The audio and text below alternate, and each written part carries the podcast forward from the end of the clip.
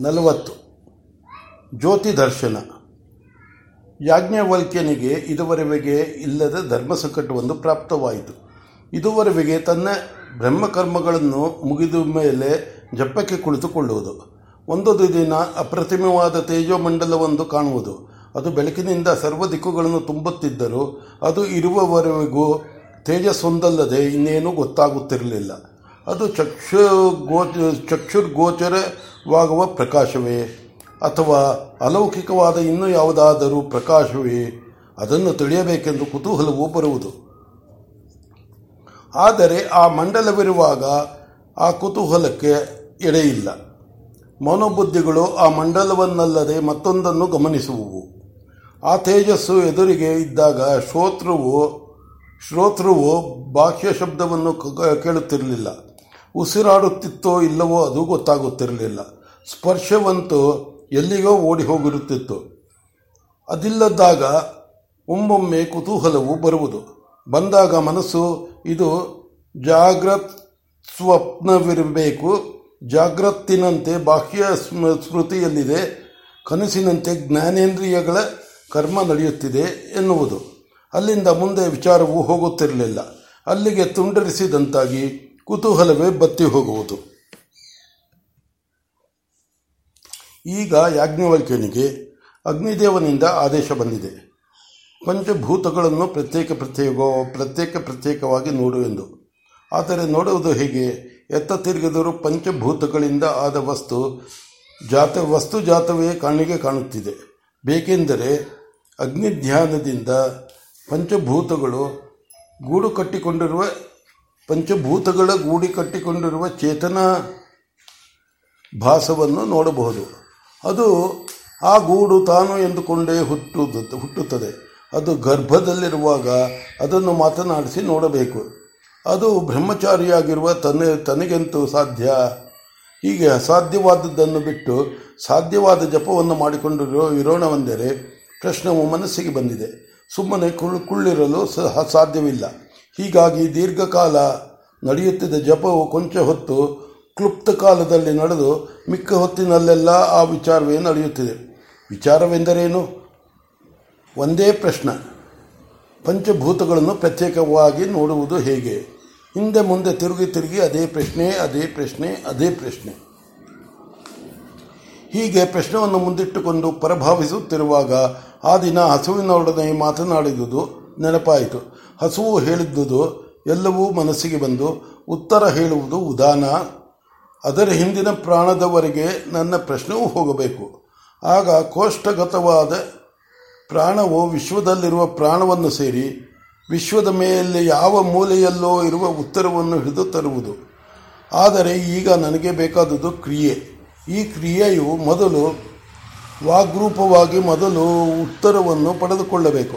ಅದಕ್ಕೇನು ಮಾಡಬೇಕು? ಮೊದಲು ವ್ಯಾಪಾರದ ಕಥೆಯನ್ನೇ ಕೇಳೋಣ ಕೇಳೋಣ.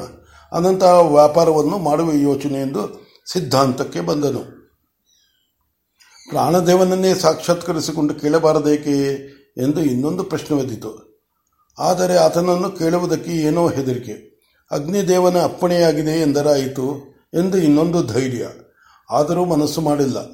ಏಕೋ ದಿಗಲಾಗುತ್ತಿದೆ. ನಾನಿಷ್ಟು ದಿವಸ ಪ್ರಾಣ ಪರಿಚರ್ಯೆಯನ್ನು ಮಾಡಿರುವೆನು. ಅಲ್ಲದೆ ಪ್ರಾಣದೇವನು ನನಗೆ ಹೊಸಬನೇನೂ ಅಲ್ಲ.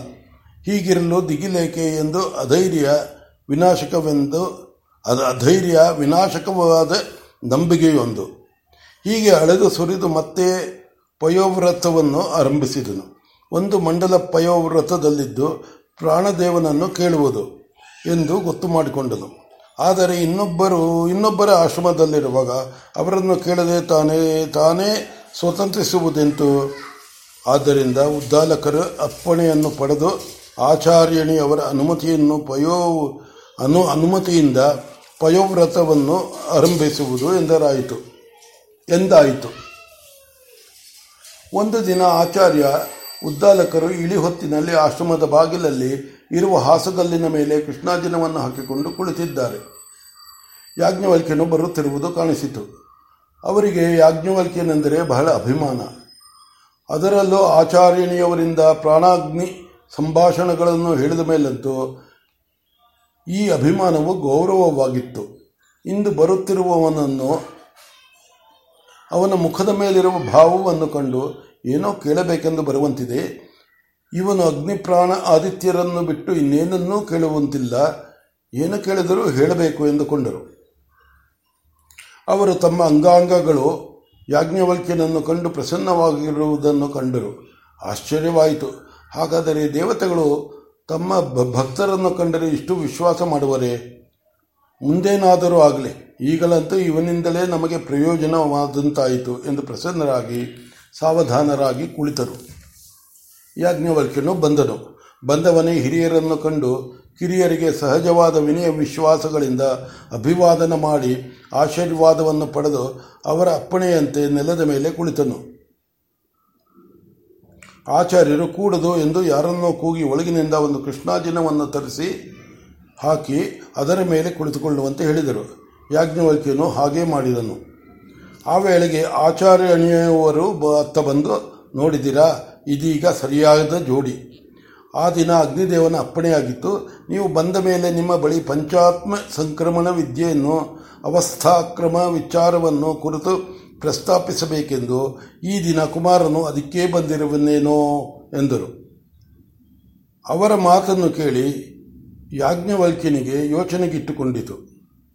ಇವರು ಜಾತವೇದವೆನ್ನುತ್ತಾರೆ ಆಚಾರ್ಯಣಿಯವರ ಮುಖದಿಂದ ಅಗ್ನಿದೇವನೆಂದು ಸರ್ವಜ್ಞ ಬೀಜವೆಂದು ಸರ್ವಜ್ಞ ಬೀಜವಿದೆ ಎಂದು ಹೇಳಿದ ಹೇಳಿದ. ಹಾಗಾದರೆ ನಾನು ತಪಸ್ಸು ಮಾಡಬೇಕಾದದ್ದು ಒಂದೇ ಒಂದು. ಸಕಾಲದಲ್ಲಿ ಋತುಲಿಂಗ ನ್ಯಾಯ ಋತುಲಿಂಗ ನ್ಯಾಯ ಅಂದರೆ ಆಯಾ ಋತುವಿಗೆ ತಕ್ಕಂತೆ ಮರ ಹಕ್ಕಿ ಮೊದಲಾದ ಬಾಹ್ಯ ಪ್ರಪಂಚದಲ್ಲಿ ಆಯಾ ಗುರುತುಗಳು ಯಾರ ಅಪೇಕ್ಷೆ ಇಲ್ಲದೆ ವ್ಯಕ್ತವಾಗುವು ಎಂಬ ನ್ಯಾಯ. ಹಾಗೆ ಹಾಗಲಿ, ನಾನು ತಡೆದರೇನು ನಷ್ಟ? ಅವರ ಬಾಯಿಯಿಂದಲೇ ಬರುತ್ತಿದೆಯಲ್ಲ? ನನ್ನನ್ನು ಕಾಯುವುದಕ್ಕೆ ಪ್ರಾಣಾಗ್ನಿಗಳಿಬ್ಬರೂ ಸಿದ್ಧವಾಗಿರುವರೆಂದು ಎಂದು ಎಂದು ಸುಮ್ಮನೆ ಕುಳಿತುಕೊಂಡನು. ಆಚಾರ್ಯರು, ಯಾಜ್ಞವಲ್ಕ್ಯ, ಏನು ಬಂದುದು ಹೇಳಲೇ ಇಲ್ಲವಲ್ಲ? ಎಂದರು. ಅವನೇನು ಹೇಳಬೇಕು? ತನ್ನ ಪ್ರಶ್ನೆಯನ್ನು ಅತ್ತಿಟ್ಟುಕೊಂಡು ತಾಯಿಯವರು ಆಗಲೇ ಹೇಳಿದರು. ಇನ್ನು ನಾನು ಎತ್ತಕ್ಕೆ ಅದನ್ನೇ ಮತ್ತೆ ಆಡಬೇಕೆಂದು ಸುಮ್ಮನಿದ್ದೇನೆ ಎಂದನು. ಆಚಾರ್ಯರು ಹಾಗೋ ಎಂದು ಹಿಂತಿರುಗಿ ನೋಡಿದರು. ಆಲಾಪಿನಿಯು ವಸ್ತಿಲಿಂದ ವಸ್ತಿಂದು ವಸ್ತಲಿಂದೊಳಗೆ ಒಂದು ಕೃಷ್ಣಾಜಿನವನ್ನು ಹಾಕಿಕೊಂಡು ಕುಳಿತಿದ್ದಾಳೆ. ಅದನ್ನು ಕಂಡು ಉದ್ದಾಲಕರಿಗೆ ಬಹು ಸಂತೋಷವಾಯಿತು. ನೀನಿದೆಯೋ ಇಲ್ಲವೋ ಎಂದು ತಿರುಗಿ ನೋಡಿದೆ. ಇದೋ ನೋಡು, ಅಮೃತ ಮೇಘವು ಬಂದಿದೆ. ನನ್ನಿಂದ ಅಮೃತ ವರ್ಷ ಕರೆಸು, ಕರೆಸುತ್ತದೆ. ಇಬ್ಬರೂ ಆ ವರ್ಷದ ಪ್ರಯೋಜನ ಪಡೆಯೋಣ ಎಂದು ಯಾಜ್ಞವಲ್ಕ್ಯನ ಕಡೆಗೆ ತಿರುಗಿದರು. ನೋಡು ಯಾಜ್ಞವಲ್ಕ್ಯ ಪಂಚಾತ್ಮ ಸಂಕ್ರಮಣ ಅವಸಾಸ್, ಅವಸ್ಥಾತ್ರಯ ವಿಚಾರಗಳನ್ನು ಮೊದಲು ತೆಗೆದುಕೊಳ್ಳಬೇಕು. ಈ ಅವಸ್ಥಾತ್ರಯವನ್ನು ಕುರಿತು ಹೇಳುವುದಕ್ಕೆ ಮುಂಚೆ ಹೇಳಬೇಕಾದದ್ದಷ್ಟು ಇದೆ, ಕೇಳು. ಆಜ್ಞರು ಅವಸ್ಥೆಯಿಂದ ಅವಸ್ಥೆಗೆ ಪ್ರಕೃತಿ ವಶರಾಗಿ ಹೋಗಬರುವರು. ಜ್ಞಾದವನು, ಜ್ಞಾನ, ಜ್ಞನಾದವನು, ಜ್ಞಾನಾದವನು ಅವುಗಳಿಗೆ ಸಾಕ್ಷಿಯಾಗಬೇಕು. ಅವನಿಗೆ ಕನಸು, ನಿದ್ದೆ ಎನ್ನುವುದು ಒಂದು ಕೋಣೆಯಿಂದ ಇನ್ನೊಂದು ಕೋಣೆಗೆ ಹೋಗಿ ಬಂದಂತಿರಬೇಕು.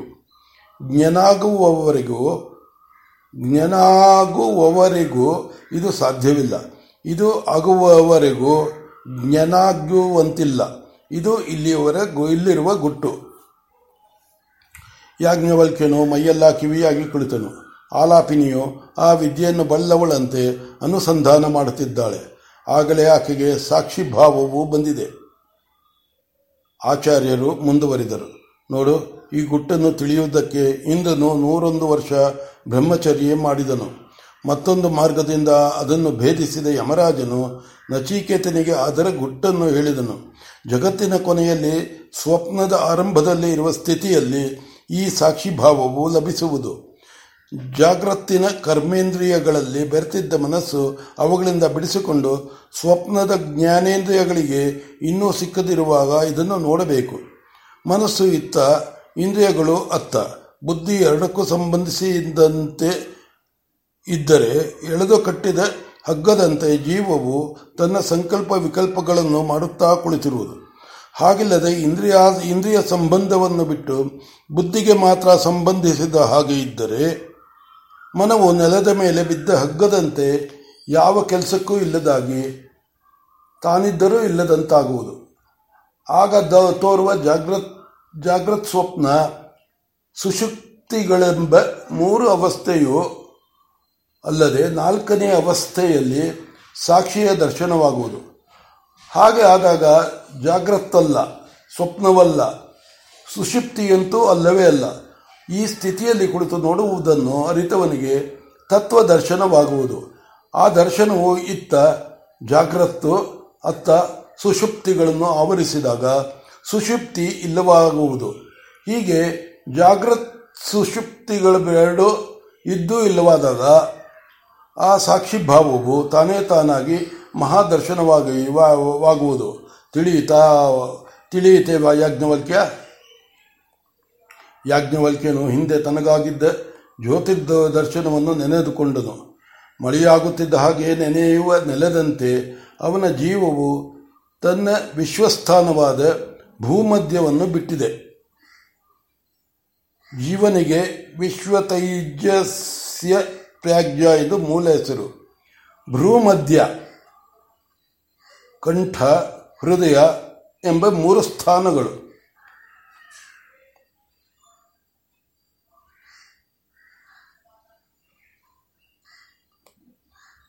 ಅವನ ಜೀವನ ತನ್ನ ವಿಶ್ವಸ್ಥಾನವಾದ ಭ್ರೂಮಧ್ಯವನ್ನು ಬಿಟ್ಟಿದೆ. ಸ್ಥಾನವಾದ ಕಂಠವನ್ನು ಇನ್ನೂ ಸೇರಿಲ್ಲ. ಇಂದ್ರ ಯೋನಿ ಸ್ಥಾನದಲ್ಲಿ ಯಾರೋ ಮೇಲಿನಿಂದ ಎಳೆಯುತ್ತಿದ್ದಾರೆ. ಕೆಳಕ್ಕೆ ಹೋಗುವುದಂತೆ ಯಾರೋ ತಡೆಯುತ್ತಿದ್ದಾರೆ. ಕುಮಾರನಿಗೆ ಆ ವಿಶಾಲ ಜಗತ್ತಿಗೆಲ್ಲ ಆಚಾರ್ಯರ ಮಾತುಗಳಲ್ಲಿ ಕೇಂದ್ರೀಕೃತವಾದಂತಿದೆ. ಎಳೆಯುತ್ತಿರುವವರು ಯಾರು? ತನ್ನನ್ನು ಕೆಳಕ್ಕೆ ಬೆಳೆದಂತೆ ತಡೆಯದಿರುವವರು ಯಾರು ಎಂಬುದನ್ನು ನೋಡುವುದಕ್ಕೂ ಅವಕಾಶವಿಲ್ಲ.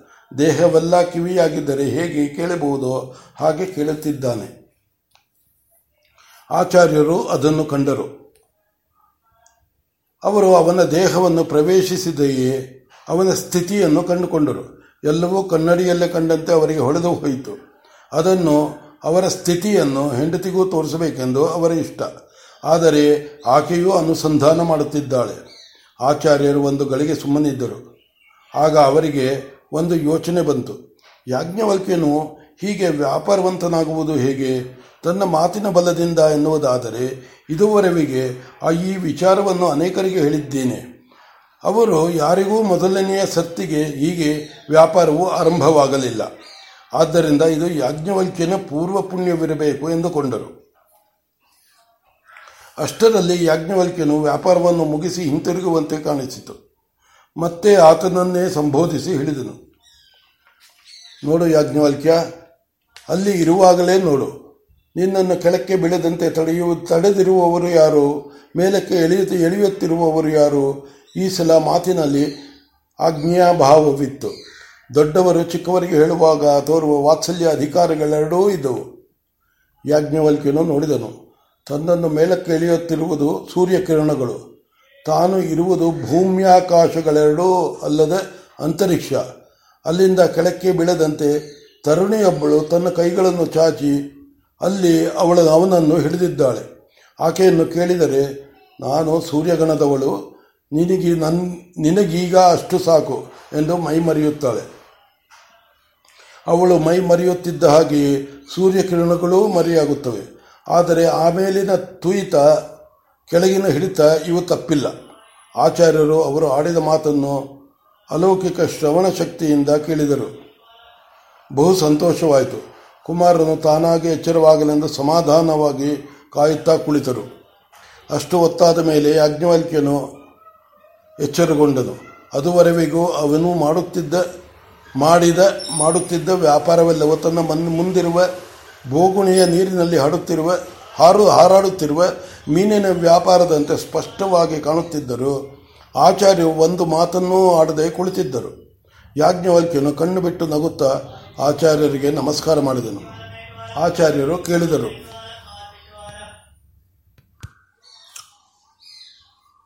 ಆಚಾರ್ಯರು ಕೇಳಿದರು, ಏನೇನು ಕಂಡೆ ಯಾಜ್ಞವಲ್ಕ್ಯ?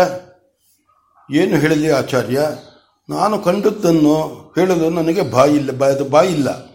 ಆದ್ದರಿಂದ ಕೊಂಚ ಹೆಚ್ಚು ಕಡಿಮೆಯಾದರೆ ಕ್ಷಮಿಸಿ. ಮೊದಲು ಭ್ರೂ ಮಧ್ಯದಿಂದ ಏನೋ ಒಂದು ಅದೃಷ್ಟ ಪದಾರ್ಥವು ಉರುಳಿದಂತಾಯಿತು. ಆಗ ತಲೆಯೂ ಮುಂದಕ್ಕೆ ಬೀಳಬೇಕಾಗಿತ್ತು. ಯಾರೋ ಬೀಳುತ್ತಿದ್ದ ತಲೆಯನ್ನು ಹಾಗೆಯೇ ನಿಲ್ಲಿಸಿಕೊಂಡರು. ಒಳಗೆ ಬೀಳುತ್ತಿದ್ದ ಆ ಪದಾರ್ಥವನ್ನು ಯಾರೋ ಆತುಕೊಂಡು ಅಲ್ಲಿಯೇ ನಿಲ್ಲಿಸಿದರು. ನಾನು ನಿಂತಿರುವುದು ಭೂಮಿಯಲ್ಲ ಭೂಮಿಯಲ್ಲ ಆಕಾಶವಲ್ಲ ಎನಿಸಿತು. ಕೂಡಲೇ ತಾನಾಗಿ ಹೊಳೆಯಿತು. ಇದು ಅಂತರಿಕ್ಷವೆಂದು. ಅಲ್ಲಿ ತಾವು ಹೇಳುತ್ತಿದ್ದ ಮಾತುಗಳು ನಾವಾಡಿದ ಮಾತುಗಳಂತಿರದೆ ವ್ಯಾಪಾರವನ್ನು ಪ್ರಚೋದಿಸುವ ಕ್ರಿಯೆಗಳಂತಿದ್ದವು. ಅತ್ತ ಆದಿತ್ಯನ ಕಿರಣಗಳು ಇತ್ತ ಆದಿತ್ಯ ಗಣದ ದೇವಿಯೊಬ್ಬಳು. ಇಬ್ಬರು ಒಂದು ಜ್ಯೋತಿರ್ಮಂಡಲವನ್ನು ಹಿಡಿದುಕೊಂಡಿದ್ದರು. ಆ ಜ್ಯೋತಿರ್ಮಂಡಲವೇ ನಾನು ಎಂದು ಹೊಳೆಯುತ್ತಿತ್ತು. ಮಗ್ಗುಲಲ್ಲಿ ತಾವು ಹೇಳಿದಂತೆ ಒಂದು ಹಗ್ಗವು ಜೋತು ಬಿದ್ದಿತ್ತು. ಆ ಮಂಡಲವು ತಾನೊಂದು ಸಂಪುಟದಲ್ಲಿರುವಂತೆ ತೋರುತ್ತಿತ್ತು. ತಾನು ಜ್ಯೋತಿಯಾಗಿರುವ ತಾನು ಜ್ಯೋತಿಯಾಗಿರುವುದರಿಂದಲೋ ಏನೋ ಜ್ಯೋತಿಯೇ ಎಲ್ಲೆಲ್ಲೂ ಕಾಣುತ್ತಿತ್ತು. ಆ ಸಂಪುಟವೇ ಬುದ್ಧಿ, ಯಾಜ್ಞವಲ್ಕ್ಯ. ಆ ಜ್ಯೋತು ಬಿದ್ದಿದ್ದ ಹಗ್ಗದಂತಿದ್ದ ಪ್ರಕಾಶವೇ ಮನಸ್ಸು. ನಿನ್ನನ್ನು ಕೆಳಕ್ಕೆ ಬೀಳದಂತೆ ಹಿಡಿದಿದ್ದವಳು ಉಷಾದೇವಿ. ಇದೋ, ಆಕೆಯು ಬಂದಿರುವಳು ಋಗ್ವೇದದ ಉಷಾ ಸೂಕ್ತದಿಂದ ಆಕೆಯನ್ನು ಆರಾಧಿಸು. ಆಚಾರ್ಯರು, ಆಚಾರ್ಯಣಿಯು ಆ ಸಾಮ್ಯವು ಮುಗಿಯುವವರೆಗೂ ಕೈ ಮುಗಿದುಕೊಂಡು ನಿಂತಿದ್ದರು. ಎಲ್ಲವೂ ಮುಗಿದ ಮೇಲೆ ಆಚಾರ್ಯರು ಹೇಳಿದರು, ಯಾಜ್ಞವಲ್ಕ್ಯ, ಇದು ನಿನಗೆ ಸಾಕ್ಷ್ಯ ದರ್ಶನವಾಯಿತು. ಇಂದು ನಿನಗೆ ಸಾಕ್ಷ್ಯ ದರ್ಶನವಾಯಿತು. ಇಲ್ಲಿಂದ ಮುಂದೆ ನಿನಗೆ ತತ್ವಶಾಸ್ತ್ರವನ್ನು ಅಭ್ಯಾಸ ಮಾಡುವ ಅಧಿಕಾರವೂ ಬಂತು. ಈಗ ನಿನಗೆ ಆದುದು ದರ್ಶನ. ನೀನು ತತ್ವವನ್ನು ಸಮಗ್ರವಾಗಿ ತಿಳಿದರೆ ಅದು ಆಗ ಮಹಾದರ್ಶನವಾಗುವುದು.